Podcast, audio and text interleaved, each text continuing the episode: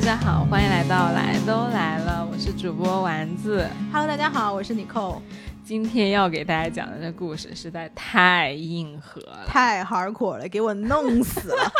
论主播是如何逼死自己之后逼死搭档的。对， Nicole 看那个这本书呢用了解密 Instagram， 对、嗯、用了很久的时间，很久很久很久。再次 respect to 所有做书相关主题的播客，好吗？就不具体点名了，尤其是周更的那种，一周读一本书的那种。对的对 的, 对的，太厉害了。就是其实这本书没多厚，但是我真的真的是没有什么时间看，你知道吗？然后我到后面就要觉得来不及了，然后我怎么办呢？就是我打开了那个微信读书，它不是可以 A I 帮你念稿吗、嗯、是的。然后我就会发现，如果周五晚上录的话，你必须要 一点五 倍速才能够凑上今天的时间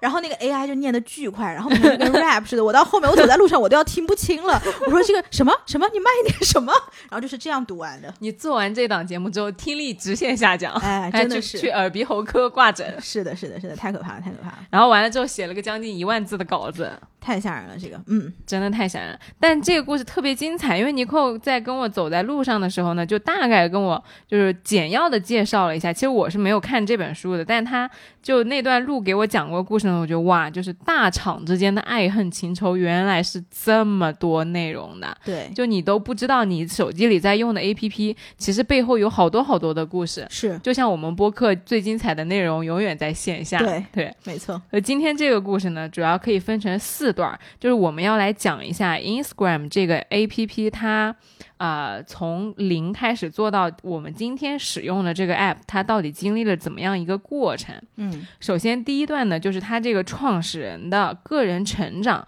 和他做这个 App 的最开始的阶段，这是第一幕。第二幕小剧场呢就是他这个 App 做起来之后呢被好几个大厂，当时是 Facebook 还有 Twitter， 对、嗯、就同时看中要争这块香饽饽。对，结果后来呢几家大厂就打得不可开交，头破血流、嗯、到最后花落 Facebook。 对，从此就是 Instagram 就成了 Facebook 的 Instagram。 对对，这是第二段。第二段里面主要是撕逼的内容特别好看、嗯、对，那 Facebook 是真会惹事儿啊，真的、嗯、然后第三段就是你虽然被已经被 Facebook 收购了吧，你没想到万万没想到你自己的公司还能搞你，嗯，你自己的公司还要提防你，嗯，然后哎，外面的那个产品也肯定不待见你、嗯、结果就搞的这个产品就是四面楚歌。没想到原来以为高枕无忧一夜暴富，就没想到就到今天这个地步，就矛盾不断的僵化、嗯、这几个那个大厂之间呢就是不管是个人恩怨呢还是、呃、利益冲突呢，最终把这个、呃、团队就推向了一个不可调和的矛盾。对对，这是第三段。然后第四段呢就是创始人悲情出走，说哎、嗯、这活我不干了，我干不下去，我撂挑子走人了，你们爱咋的咋的。对了，对，反正我不管了。那其实这个我觉得对于创始人来说其实是非常痛心，很心痛的，而且是没有办法的办法、嗯、没有决定的决定。因为你一手把这个产品做出来，期间花了那么多的心血，怎么可能比小比比孩子，你养大一个孩子就是跟做一个产品是一样的呀。嗯，你将心比心，虽然我们来都来了也只有一岁，但你这个时候要是说、嗯、给我换个主播把我弄下去、嗯、我肯定难过的要死。对、嗯、是这样的。所以这个故事呢其实中间爱恨情仇搅和了一番，大家你方唱罢我登场，真的是一精彩的撕逼戏一轮又一轮，但最后其实还是挺令人唏嘘的。嗯，是。那我就先给大家介绍一下，就是我们从刚刚丸子说的第一幕开始，就是这个 Instagram 的创始人们到底是谁。嗯，其实这个 app 一共有两个创始人，一个叫做 Kevin Systrom， 还有一个叫做 Mike Krieger。 这两个人呢特别有意思。 Kevin Systrom 是一个呃，对艺术非常有感知力的人，他小的时候就非常喜欢什么音乐呀、摄影啊这些东西。然后上高中的时候，他就一直在这个波士顿的唱片店打工。但是后来家人就觉得说，哎呀，你不能也一直当艺术家，你要后面去学一个什么技能。结果他就跟所有的这个硅谷的创始人一样，就回到了硅谷的老巢斯坦福、嗯、Stanford。对，牛啊，说回就回，很厉害的。Kevin 非常非常聪明的一个人，他在二零零五年的时候呢，第一次通过他斯坦福的这个同学认识了 Facebook 的创始人，就是大家都知道的 Mark Zuckerberg， 就是扎克伯格。哦，这个人在后来给他惹了好多的事情。嗯、也其实也不能讲这个人了，就是你没有办法，是商业上的一个选择、嗯啊、对对对，也不是说针对个人，就是因为他这个东西就是。引发了很多场闹剧，是的、嗯、然后其实第一次扎克伯格见到 Kevin 的时候就特别喜欢他，他那个时候呢正好在创建 Facebook， 他就跟 Kevin 说，他说哎，要不然你就来我这儿帮我吧，他说你就当做这个 Facebook 团队的一个人。当然 Kevin 其实大家如果知道波士顿就是 New England 那边的人还是相对来讲比较保守，然后他就说他说不了不了不了，我还是回去上学然后呢当时他在上学的时候，因为像斯坦福一直是有这种创业的传统吧，然后他上学的时候就做了一个网站叫做 Bourbn， 我当时一看到这个网站的名字我就知道这家伙他一定喝酒，并且肯定是非常喜欢威士忌、嗯、因为这个 Bourbn 其实是一款威士忌的名字。原来如此。对，这个 Bourbn 它是干什么的，就是它有两方面的功能，第一个是说你所有的用户我可以在这个 Bourbn 上面发布自己的行程，然后看到这个行程的你的朋友呢他可以来参与你，比如说我哎，比如说你今天在什么静安寺、嗯、然后说哎呀我在静安寺，那我去找你，就是这个功能。 OK 啊、哦，我在陕西南路，我打打卡很近。对、嗯、对。然后第二个就是说可以上传照片，这是它的第二个功能。然后当时正好有一个投资人非常喜欢 Bourbn 这个网站，他就找到 Kevin Systrom， 他就说我可以给你投资，但是呢我这有个条件，他说从我一个投资人的角度我会觉得如果你是一个网站唯一的这个创始人我没有办法投，是为什么？因为当你做出错误决定的时候旁边连个拉着拉着你的人都没有，是他说你必须去再找一个人。嗯，然后 Kevin Systrom 就去找啊找啊找啊，之后找到了第二个创始人、嗯、就是我之前讲的 Mike Krieger。哦、Mike Krieger 是什么人呢？是一开始这个 Kevin Systrom 在斯坦福的学弟，他们是通过一个就是当时在斯坦福一个共同的这个创业项目呃的一个那种类似讨论小组吧认识的。Systrom 是非常欣赏 Mike 的，因为他觉得 Mike 这个人性格开朗，嗯，然后头脑又非常的冷静，并且他填补了 Kevin Systrom 的一个弱项，就是 Mike 是一个更好的工程师。然后他负责技术，是吧？对，他负责技术。然后 Mike 当时在干什么？他也在创业，他创业了一个叫做 Crime Crime Desk San Francisco。 然后他这个 app 是干嘛呢？就是说比如说今天你在静安寺附近，然后我打开这个 app， 然后它上面就会显示说呃，今天静安寺附近有哪些这个犯罪记录，我去，比如说这个地方是危险还是安全，你基本上打开这个 app 你就能知道了、啊、这可不是我一个天天都想打开的 app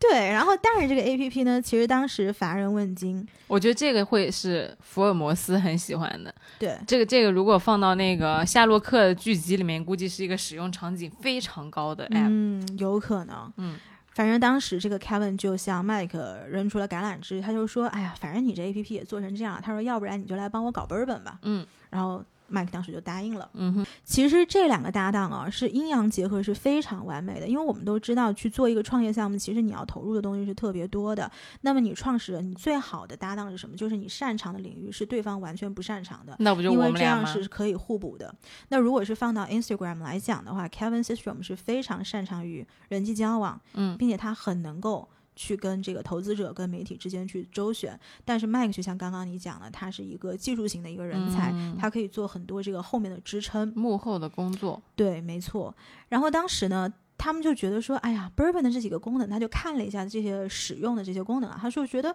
这个打卡的功能好像也不是特别有用，他说要不然我们就来专注搞这个照片吧，就做一件事就做一件事情，我们就把这件事情做到极致、嗯、如果做好了那就它就出来了。那个时候呢其实手机这个应用就刚刚开始流行起来，因为 Bourbn 其实是个网站，嗯，然后 Mike 就说他说不然我们来做一个 app 吧，做一个手机 app， 嗯，所以他们就开发了一个 app 叫做 Scotch。 你看看这个名字，又是一个威士忌， Scotch， 苏格兰威士忌的名字， 对啊，对吧？张哥听这一期应该很开心吧对，然后这个 app 呢它其实最初的设计有点像 Tinder， 就是你左滑或者是右滑，这么刺激？你要是不喜欢这张照片，比如我今天看你上传，哎，我觉得上传这个杯子不怎么样，我就左、嗯、左滑，然后我觉得哎这个不错我就右滑，然后我喜欢我就 double click， 然后就、嗯、其实跟 Tinder 的用法是一模一样的，嗯哼，对，然后他们当时也就在想了，他说我们要把这个 A P P 设计成什么样子，一种是像 Facebook 这种，就是人们可以通过相互加好友，然后另外一个就是说我可以去关注陌生人，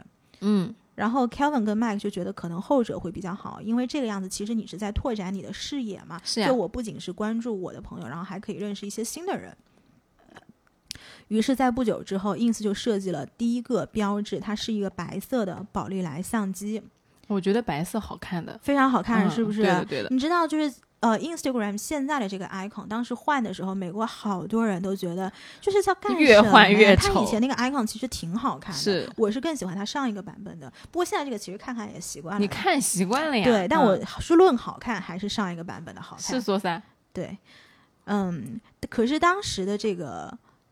Instagram 里面是没有滤镜的，直到有一次，嗯，Kevin 跟他当时的女朋友也是叫 Nicole， 然后现在是老婆了，嗯，他们一起去这个墨西哥度假，然后看到那边墨西哥就整个景色非常好，然后 Nicole 就拿出来拍照，然后就是 Kevin 帮 Nicole 拍 Nicole 帮 Kevin 拍这样子，嗯，然后当时 Nicole 就看看就觉得奇怪了，他就说为什么我拍出来的照片就没有 Kevin 拍的好看呢？嗯，因为 Kevin 其实在他上学的时候是学过摄影的，哦，所以他对于整个视觉上的把控是那个把控能力是很强的嘛。嗯，然后 Kevin 就跟 Nicole 说，他说你以为拍出来是这样的？他说你是不是傻？他说我加了滤镜的。心机 boy， 你就像女孩子拍照片，你以为我真脸这么小，啊，这么瘦？我以为我啊，是啊，你还以为真就这样的？然后当时Nicole就给他提建议，他就说，其实我作为女孩，我特别喜欢这个滤镜。嗯，他说你为什么跟 Mike 两个人干脆就把这个滤镜给做到 Instagram 里面去？嗯，然后 Kevin 就回去跟 Mike 商量，然后两人觉得啊，好像是可以。嗯，Kevin 又认识很多艺术家嘛，他就请一些这种有视觉把控控能力的艺术家来帮他设计滤镜。如果现在用 Instagram 的朋友，你们打开来看，有一个滤镜叫做 Rise R I S E， 这个就是第一个帮大家设计滤镜的那个设计师。在当时呢，一共是设计了四款，现在仍然在用的，除了他以他名字命名的 Rise 之外，还有一个就是他旁边应该是 Rise 右边右边一个叫 Hudson 的滤镜，嗯，那个好用的，嗯，对，这这两个其实都挺好看的。ins 的那个滤镜是真的蛮经典的，嗯，嗯没错。你想，都是艺术家搞出来的，真的真的。啊，就有些照片你 P 完之后，就如果你在社交网络上刷到或者朋友圈刷到别人照片，有些照片你一看就知道是用 ins P 出来的，嗯嗯，它不高级哦，你就说 ins 拍出来的高级，对，就是它很，嗯，有很明显的特征。和, 和很好看，嗯，没错，嗯。但是你想，其实所有的这个手机 A P P 它启动都不会这么顺利的。你说一开始我怎么知道要怎么去吸引客户来用它呢？对吧？对。但是好在我们前面讲过说，说 Kevin 这个人有个什么特点呢？有卓越的社交能力，招人喜欢，招人喜欢。嗯，他当时在人脉关系网中有一个男的叫做 Jack Dorsey， 嗯哼 ，Jack Dorsey 是 Twitter 的 C E O 以及他的创始人之一。哎呦，大家如果有兴趣，可以去Wikipedia 维基百科一下，他长得非常的帅，这可能是我认为最帅的创始人了。就是他年轻的时候是那种就是会打呃蛇环，然后这个眉钉、鼻环的那种人，就是玩摇滚的。所以这就是为什么 Dorsey 会非常喜欢 ins 的原因嘛。嗯。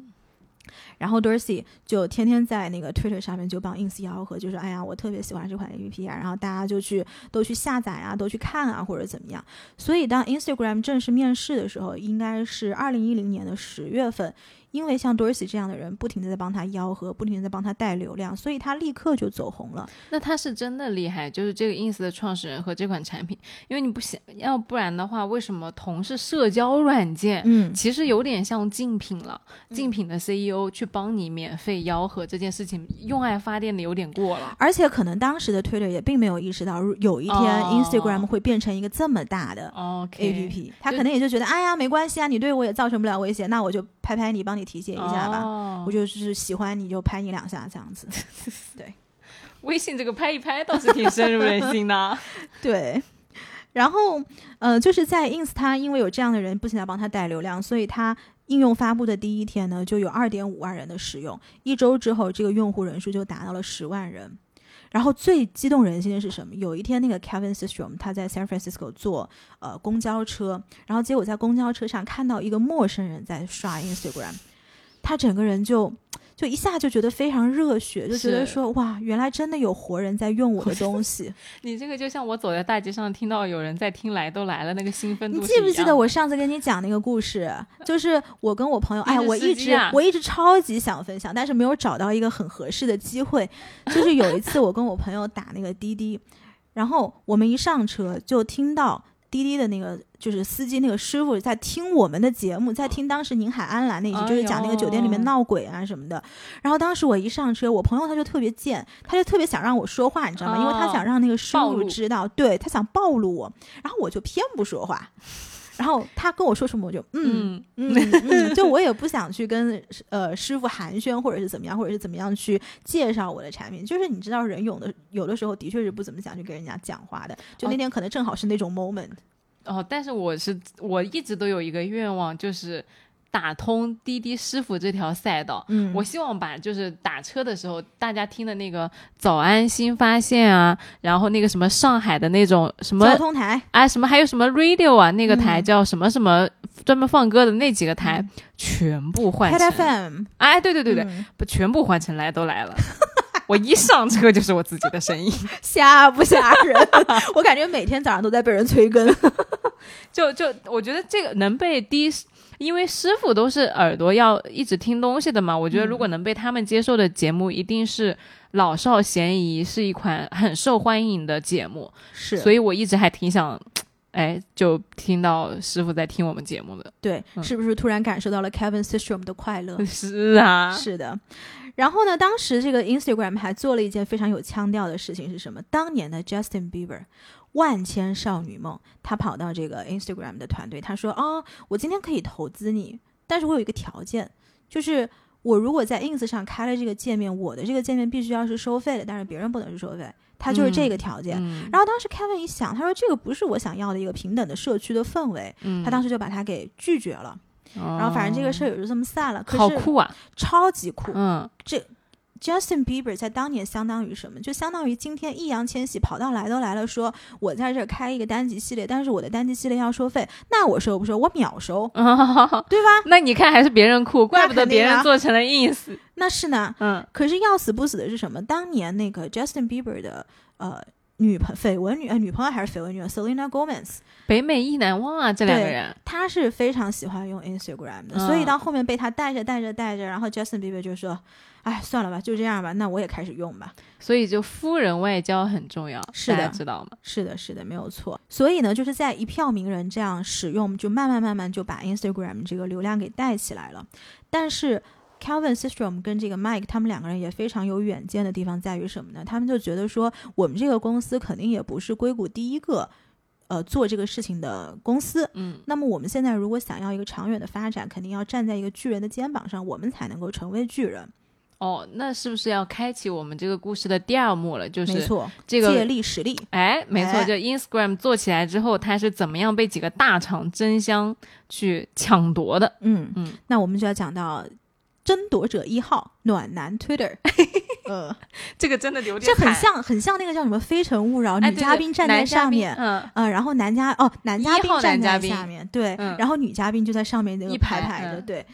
然后第一号是暖男 Twitter， 他爆灯了吗？他爆灯了，嗯，对。然后 Twitter， 因为我刚刚讲到嘛 ，Dorsey 是一直都很喜欢 Instagram 的，是呀。但是呢 ，Inst 呃 Twitter 里面自己也非常有问题，就是他管理者之间一直都有一些这种权力的拉扯，就是管理者之间不对付。嗯、Twitter 里面其实也戏非常多的，这个以后如果有机会可以呃跟大家来讲、哎，给自己埋坑了。哎，是的。然后当时 Dorsey 就想说服这个董事会来收购 Instagram， 可是他也想利用这次机会呢，把另外一个他的竞争对手给拉下台。嗯嗯，搞掉了吗？没有搞掉。然后没搞掉是为什么呢？是因为当时他的那个管理层的竞争对手，他就开始说，他说现在这个交易团队的心理价位是八千万，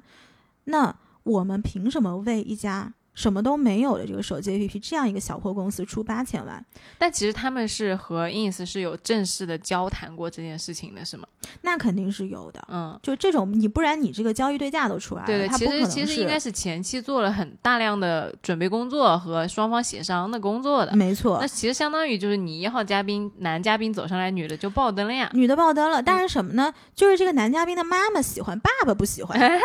就是这个意思然后爸爸妈妈之前又在闹离婚、oh, OK 然后就就说然后要买房、哎、出不起这个钱没错、嗯、然后他为什么最后没搞定呢，就是因为他另外就是 Dorsey 的这个竞争对手，他就说如果一旦反正 Instagram 拿下来了、嗯、那无疑 Dorsey 就是最大的这个功臣、嗯、那如果这个样子的话，其实他的权利在公司就得到削弱了，就会被削弱、嗯、所以他的这个收购就暂时就就被搁置了。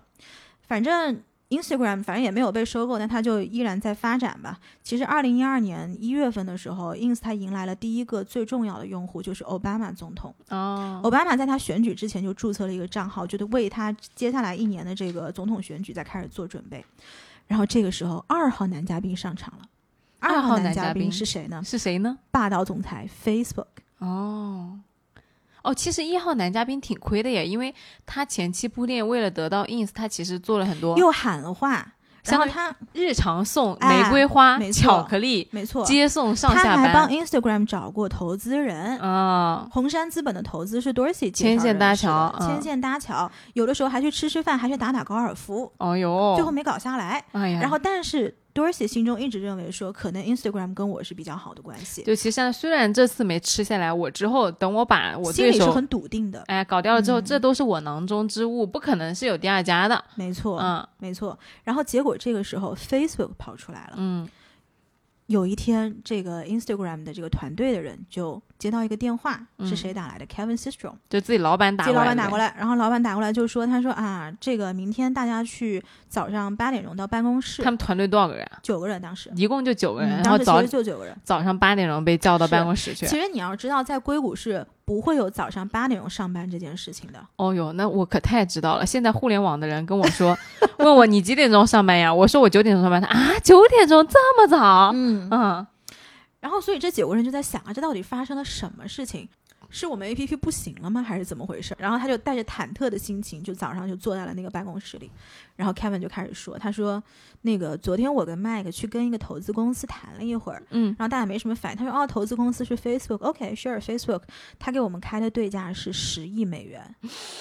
然后当时所有的员工就不淡定了。 Twitter 之前不是说多少钱来着，八千啊，对，他们当时的心理的交易对价是是八千万，八千万。然后这个直接来了个十亿，对的，大家就开始深吸了一口气，有些人开始大笑，因为不知道怎么去控制自己的喜悦。然后另一些人呢，他又忍不住开始大哭，觉得自己终于熬出头。十亿啊！十亿，就十亿的确是一个非常惊人的数字。而且对于一个很年轻的创业公司来说，怎么就能一下子给他出到十亿呢？对啊，所以大家都觉得惊呆了，你知道吗？是呀、啊。然后这个时候有一个员工就特别想出去抽根烟嘛，然后那个 Systrom 就把他拉回来，他说这个时候你可不能出去，他说你出去就被记者拍到了。然后结果他就把那个窗拉了一个缝，他说你看那远处那过来的车嘛、嗯、就是现在这个 Bay Area 就是那个硅谷那一带非常有名的一个科技博主的车啊。过了几分钟之后呢，这个路透社跟 C N N 的新闻车也过来了，所有人都困在这个办公室里，都在刷那个网上的讯息，来看看网友们对于这个事情是什么反应。过了不久之后 Systrom 就发表了一个联合声明，他就说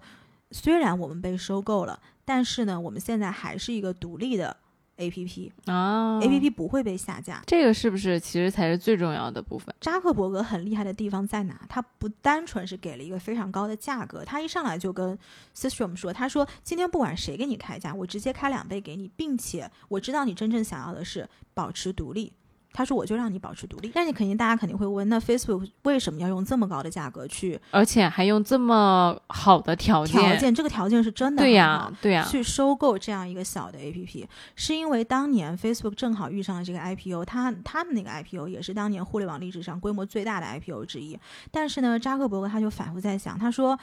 呃，我要怎么样才能够让这个应用越来越有趣，然后让人们愿意花越来越多的时间在我这个应用之上、嗯，那对于我的竞争对手来说，要么就是收购，要么就是复制，要么就是把他们消灭掉。哦，他就是灭霸嘛。对，他就是要你们所有人的时间就在我这儿。哦，因为因为所有的 A P P 都是抢用户的时间嘛，对吧、嗯、那当时这个 Instagram 它的估值是大概在五亿美元左右，所以他说开了两倍的价格就十亿把它收购了嘛。然后他就意识到，如果是一个手机 A P P 它刚刚完成融资，规模虽然小，但是估值已经到了五亿，总有一天它会威胁到 Facebook 的地位，所以还不如在这个时候就把它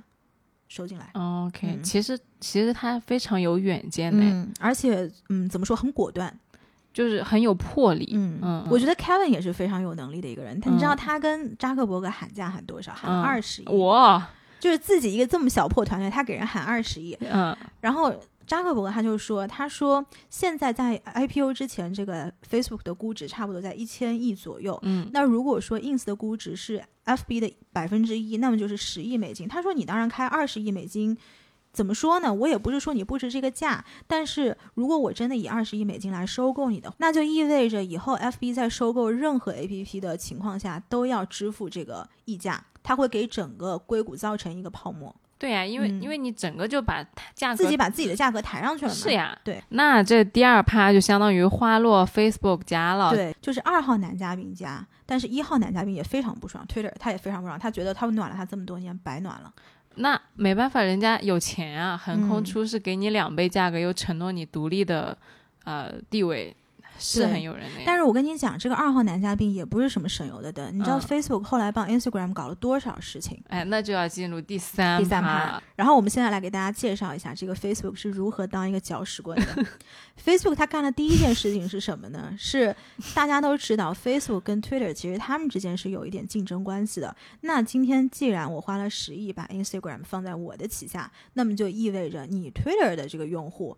只如果你想要看 Instagram 的照片，只能被显示为一个蓝色链接的一个东西，你要点那个蓝色链接，然后那个蓝色链接呢就把你导入 Facebook 的网站啊。然后可是你想想 Twitter 的用户看到这么长的一个转化链不要疯掉啊。是呀，对。然后当时二零一二年十二月份的时候 Twitter 就收到了大量的这个用户投诉。一开始 Twitter 的工程师还以为说自己的产品出了什么问题，但是 Facebook 的发言人他就说哦不是哦，这个事情就是因为你要现在 Instagram 是我的产品，所以没有办法，现在只能这个样子。嗯，然后当时这个 Dorsey 就想起来说，当年在 Instagram 什么都不是的时候，我是怎么样去帮助你的，结果你今天干了一些什么事情。然后当时这个纽约时报有一个记者正好在帮 Twitter 写一本书，在写书的过程中呢，这个 Dorsey 就跟他说了当年他遭受到了这些不公的待遇嘛。然后这个纽约时报这个记者一听反正也不是特别开心，然后他就Dorsey 就把这个记者带到他的办公室，就向他展示了二零一二年三月份的时候 Twitter 准备好的一个收购意向书。然后但是那个 Kevin Systrom 那边一直说，他说哦，我从来没有见过这个收购意向书，就是两边的说法其实就不一致了。这个事情呢最后他也没有告他，就是呃 Twitter 也没有去告 Kevin Systrom， 但是 Instagram 的照片从此就再也没有出现在 Twitter 上面过了。你想想 Facebook 这个手段。哦，那他相其实相当于你也可以理解人家 Twitter 就是有一种我之前跟你关系这么好，结果你现在啊被 Facebook 收购之后，其实两家就合作不太愉快了嘛。对，那不愉快之后你又翻脸不认人，说哎，其实我们俩之前没有商谈过收购这件事情、嗯、我, 我从来都不知道，我没有见过收购意向书。八千美金的价格不是都叫出来了吗？对呀、啊，这闭着眼睛、哎、这是个评估啊，你的意向书没你好啊，这就不是啊，反正这个事情就说不清了，你知道吧？嗯嗯。然后这个时候 Facebook Facebook 肯定在中间啊，觉得嗯有点开心的。对，哎，这个我不好意思，我就拟人化一下这些公司、哦嗯、我觉得他现在特别像是现任男朋友甚至是老公。嗯、然后对待前任的那个态度就是我要、嗯、给你们俩的关系中间插一脚就是搞得你们俩不是很开心，本来分手之后前任可能可以做朋友的、嗯、我就是要去弄一下你们。对，哎，但是你他跟这个前任还有点暧昧，这更加烦死了，真的是，那不把你们彻底搞断。然后呢 Facebook 他后面又搞了一个什么事情呢，就是以前所有注册 Instagram 的用户他不是会有一个用户协议嘛、嗯、就是我们注册的时候底下会有一个勾勾，就是你要勾一下就表示我赞同所有这个平台上的协议。当 Instagram 进入 Facebook 领域之后呢 Facebook 给他加了一条，就是说 Facebook 强迫 Instagram 的用户要接受平台出售自己的照片。要死了，这个条款在二零一三年一月份的时候就会生效，如果你不赞同，麻烦你在这个时间之前把你所有的 Instagram 的账号给delete 掉，就消除掉。所以在那段时间有一个 hashtag， 就是 hashtag 就是 Instagram 上那个井字，就 hashtag 叫 delete Instagram。 这个真的要死了、嗯、我都不我其实作为一个法律人我特别好奇、嗯、你加这个条款到底有没有用，就嗯，你应该是请专业律师团队评估过这件事情的、嗯、但是从一个朴素的角度上来说，你大公司出格式条款，其实用户就是可以不同意啊，不同意你不注册呀，是呀、啊，你你注销呀，那肯定大家都要注销的呀、嗯、但是另外一方面如果说啊，就那种比较刚的，就我要给你找事情、嗯嗯、我就用，然后我先签，然后签完之后如果你敢卖我的照片我就去起诉你、嗯、我说你格式条款霸王条款、嗯、我不承认。这种事情能起诉成功的吗？呃，国内是可以的、哦呃、其实国外有应该肯定是有先例的，只是我不知道，我没有看到他这条条款的原文是怎么写的、嗯嗯嗯、有可能他是精心设计过的或者怎么怎么样，但但这个不得而知啊。对，反正 anyways 就是那个时候所有的用户就觉得怎么能够这样，但是跟用户同时觉得非常惊讶的就是两位创始人、啊、就他们会觉得说啊，就是你 Facebook 怎么能帮我们设一个这样的局呢？ 哎, 哎，我其实特别想知道他们个人在这些变动或者说 Facebook 设局的过程中他们是不知道吗？还是说我觉得也是被告知的，因为你这个是公司的条款，你 Facebook 的条款他们是没有任何的左右权的呀，但是因为他们现在是 Facebook 的产品，那其实在这些他们被收购过来这些过程中，其实创始人本身是非常生气的呀，因为你告诉我了你可以让我保持独立，但是你又在我的产品上给我弄这弄那的。但他最后其实也的确是尊重了他的独立权，是因为在这个事情大家都很生气之后呢， Kevin 他就发了一个声明，他就说呃这条条款是不适用于 Instagram 的所有的用户、哦、但是 Facebook 的领域的事情他就管不了了、哦、所以其实 Facebook 当时还是尊重了他的这个独立的一个姿态。你相当于就是在边界上不断的试探、啊嗯、结果遭到了大家群就是群愤、嗯嗯、但这个事情呢就让 Facebook 的高管有一个什么感觉，就是他觉得 Instagram 可能真的有一天会威胁到他，因为他没有想到一个这么小小的变动就是撼动了整个 ins 用户的用户能量，就是原来他的这个用户粘性如此之强。对，就其实大家还是非常喜欢这个社区也好、嗯、或者说氛围也好，以至于你要去破坏它大家就很愤怒嘛。嗯，没错。然后当时特别有意思的是什么，就是 Kevin 跟 Mike 两个人他有一张一直在研究一张图表，这个图表呢就是开发团队开发出来的一种新的分析工具，上面显示着 Instagram 的卸载率是如何攀升的。就当这个声明一发布，就是 Kevin 一说他说哦这个条款不是用于 Instagram 的用户，然后他这个卸载率就慢慢慢慢慢慢、哦就就停了，那说明就是这个事情搞的，对，又恢复了它的增长的一个状态。嗯，那这个第三趴其实已经让大家觉得就不太愉快了嘛，相当于就有对，其实就已经有一点裂痕跟一些这种利益上的拉扯了。对啊，就是你不，我们不是当事人，光你听这讲就是啊、呃，刚开始承诺的好好的，风风光光十亿美金卖完之后就，哎，有这么多不愉快的事情，其实这个。可能表面上已经哎发声明，然后卸载率降低了什么的，但是其实你对于创始人团队或者说对于他和扎克伯格的相处，或者说对于这个产品之后的走向都是埋下了很多，我觉得是隐患和种下了很多不好的种子。是的、嗯、然后就真的是 Instagram 它一直发展的很快，后面呢陆陆续续就开发出了那个 Stories 的那个功能，就是 Ins 它最上面会有一个圈圈，就是你可以去拍那些小的短视频，但这个短视频它只能二十四小时月后积分，但是所有来看过你这个短视频的人，就是你发布者是知道谁来看过的，并且如果有人给你留言，你是能够看到的。哦、嗯，这个功能开发出来，这个功能开发仅仅用了六周时间。哎，我一直觉得他们那个团队就很小很轻量、嗯、但是做出来的东西都特别好玩特别酷。是啊，特别酷、嗯、然后后来他们慢慢也开始商业化了嘛，就有一些广告商会找到他们，但是就像我之前说的， Kevin 因为是一个非常注重视觉的人，所以他就有一个坚持，就是说所有找到我们这边的广告商，你必须是有一定跟我一样有一定艺术审美的人、啊、所以他其实 take 的第一个广告是那个 Michael Kors，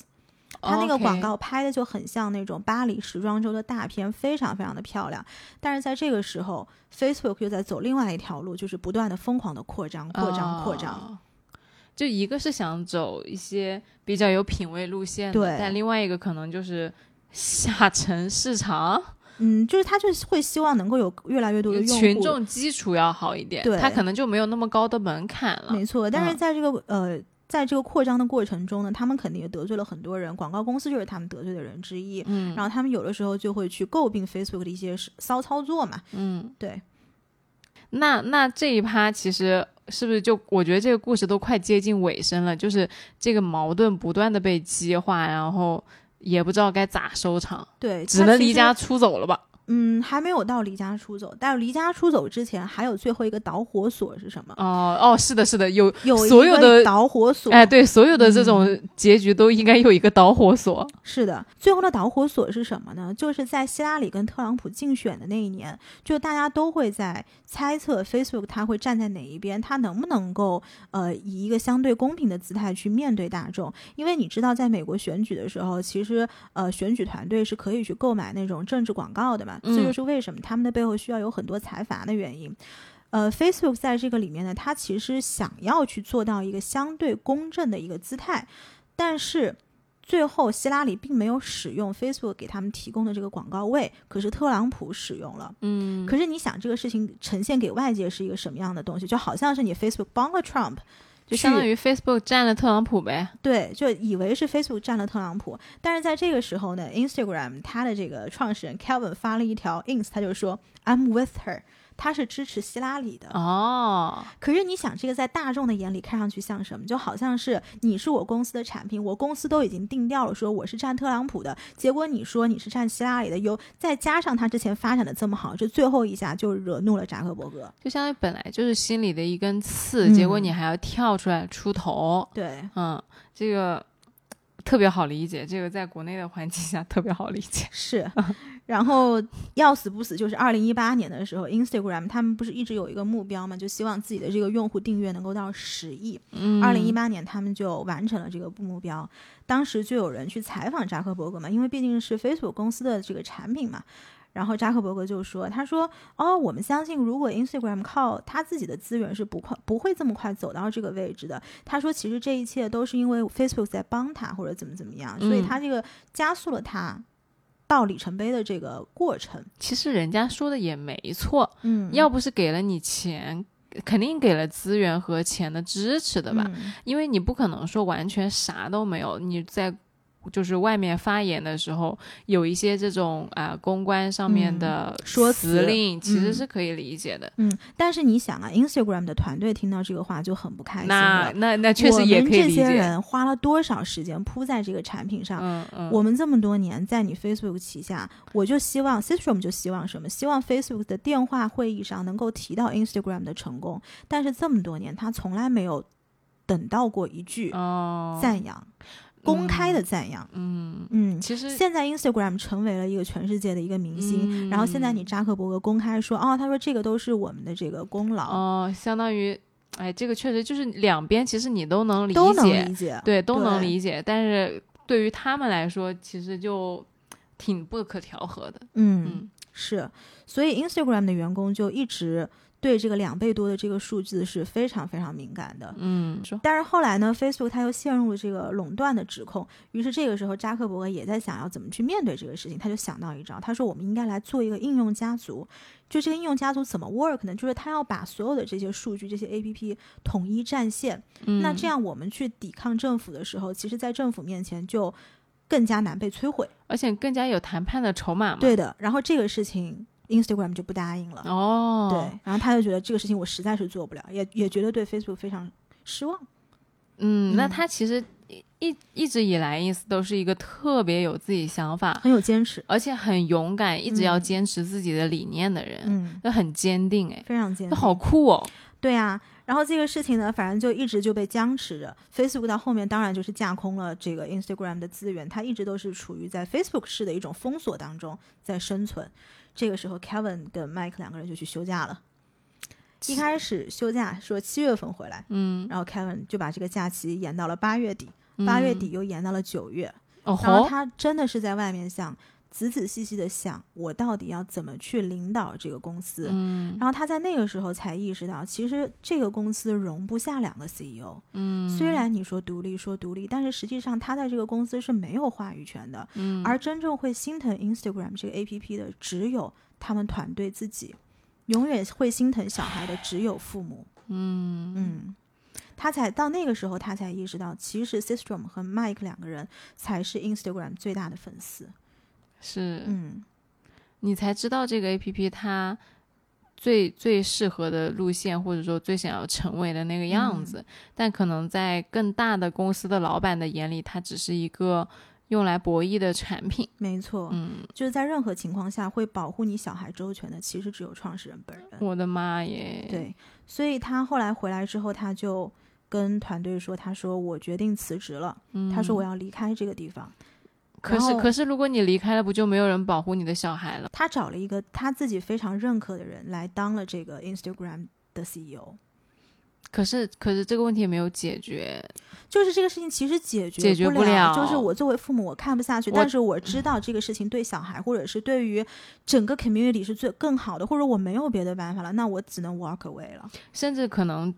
如果他接着待下去的话，他有他会掺杂他个人的一些主观的想法，就没有办法做到心平气和的去像原来那样运营这个 A P P。 而且其实 Ins 到了这个程度，他不单纯是要向他自己交代，向最初的九个人交代，你是这么大的一个公司有多少人要吃饭，你不可能说你断了员工的财路。他已经不是原来的那个 Instagram 对，但他的确是看不下去，所以当时他回来说要辞职的时候，就所有的员工当时在办公室就抱着就就哭了，然后就大家也觉得非常感动嘛、嗯、然后几分钟之后呢，这个消息就传遍了全世界。那天晚上这个 Systrom 跟 Mike 两个人匆匆给员工写了三段话，并决定把这段话发到 Instagram 上。他是这么说的，他说我和 Mike 十分感激在 Instagram 度过的八年时光，以及和 Facebook 团队一起走过的六年。我们的员工从十三人增加到了一千多人，在世界各地都设有分公司。同时我们的产品还受到了十多亿用户的喜爱。我们现在已经准备好开启新的篇章。我们打算离开 Instagram， 再次探索自己的好奇心和创造力，创新新事物需要我们退一步思考，想清楚是什么给予了我们灵感，并将其和世界的需求结合在一起。这就是我们的计划。尽管我们的身份将从 Instagram 领导者转化为十亿用户中的两个，但我们对 Instagram 和 Facebook 在未来几年的发展前景依然充满期待。我们期待这两家公司创新非凡的下一个计划。其实在他这个看似平淡无奇的声明当中蕴含着两个象征性的表态、啊、就第一个他从头到尾就没有提扎克伯格这个人，第二个就是他在这个时候他还是将 Instagram 称为一个独立的公司，虽然过去的六年他从来没有说过这句话，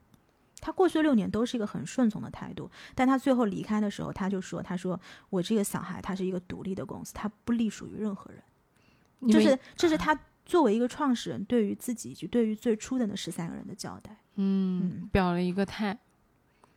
有点难过，是有点难过的。然后为什么每次这种这种品牌故事讲到最后都这么难过？就就有一种你把一个事情辛辛苦苦一路做大，经历了很多坎坷，但是到最后其实他就长大了，他就不属于你了，真的就像小孩养大了之后你要脱离父母的掌控一样。哎，对，反正最后这个应用就改名为来自 Facebook 的 Instagram、哦、就改名了。然后在那一年的十月呢 Instagram 的员工就聚在一块蛋糕旁边，就一直在帮 Instagram 过生日嘛，然后大家就开始在唱生日歌什么的，几十个人在旧金山的办公室开着派对，但是两位创始人并没有参与。嗯，这里两位创始人第一次点击鼠标过去九年了，然后那一天他们两个也没有就是发 ins 或者什么，就是没有任何的表态，隐隐在幕后成了两个用户。对的，鸡皮疙瘩都起来了。是啊，嗯，然后但是他们现在也很开心了，就是 Kevin 他现在好像一直在开飞机还是什么的，反正就是你知道很有钱了。然后 Mike 他当了一个很好的爸爸。当然当然、嗯、并不是说他们人生以后就不好了嘛，只是很唏嘘这一段故事。那人家当然是两个非常非常有过很丰富甚至是非常热血的一段过往的人了。对哦，那今天这个故事讲到这里真的是你发现我们所有的品牌故事其实我会倾向于把它停止在创始人离开这个地方、嗯、因为在我的概念里面一旦创始人离开了，其实这个品牌它就属于资本了。是，嗯，它的未来当然很光明，但是它已经不是最开始的那个 Instagram, 原来那个 Instagram 了。对对，没错，是的。然后我之前看到 Kevin 的一个采访啊，他中间有一段话我觉得讲得特别好，可以拿出来给大家分享一下。当时那个主持人就问他，他说今天这个 Instagram 的成功你觉得有多少是来自于 luck， 是有因为幸运？然后 Kevin 就说，他说其实他觉得这个世界上就是 runs on luck，就是这个应该怎么讲，他说 the world actually runs on luck， 每天都会有很多幸运的事情砸中你、嗯、比如说今天我早上出去上班，然后路上特别顺利，这其实是个小幸运。然后今天有我喜欢的男生给我发了一条微信，这是一个小幸运。并不是说人每天都会有大的幸运能够砸向你、嗯、但是不是每一个人都能够看到你已经变得幸运，或者是你将要变得幸运。他说最后成功的是什么？是你有那个慧眼能够识别幸运这个东西正在走向你，并且把它 capitalize， 我不知道这应该怎么翻译， but only people with that optimism can capitalize it， 就是说你只有能够识别它，你才能够把它转化为你的这个资产。是、嗯、The runs on luck 就是这个世界运作的规律，就是幸运。对，嗯嗯，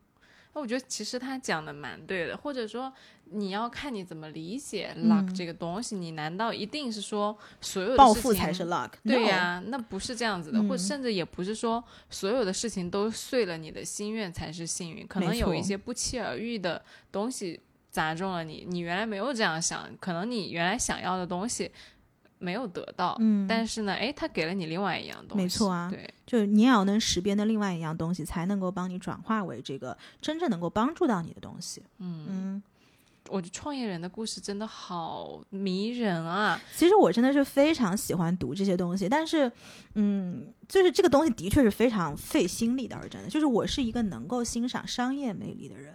是我会觉得说这些故事其实讲一集是非常浅的嘛，嗯，你讲的每一段呢我都会觉得说单独展开，我很想去了解和知道这背后还有什么更深的内容、嗯、比如说我们讲到 Dorsey 跟那个他的那个创始人，其实他们这个故事又是一本书。你是说哪个 Twitter 的两个人？对，就是包括 Twitter 和 Instagram 这个创始人之间、嗯、他们到底是怎么样一个交往的过程，其实我也很好奇、嗯、是的，就每这个故事里面出现的每一个人和每一个人的交往、嗯、我都觉得哎，就很有意思，而且他视角会不一样，因为今天我们是讲解密 Instagram， 所以他今天所有的故事肯定是以一个 Instagram 的视角在讲这段事情。我相信搞不好放到另外一个语境下，如果今天是 Facebook 来讲这事情，可能它又是另外一个场景，另外绝对是另外一个故事。没错，这个其实就像以前我读那个哎谁林林语堂，他写了一本《苏轼传》，然后他当时在那个前言里面就写，他说哎，我写这个东西肯定是有失偏颇的、嗯、他先上来就这么说，他因为我喜欢苏轼，所以我一定会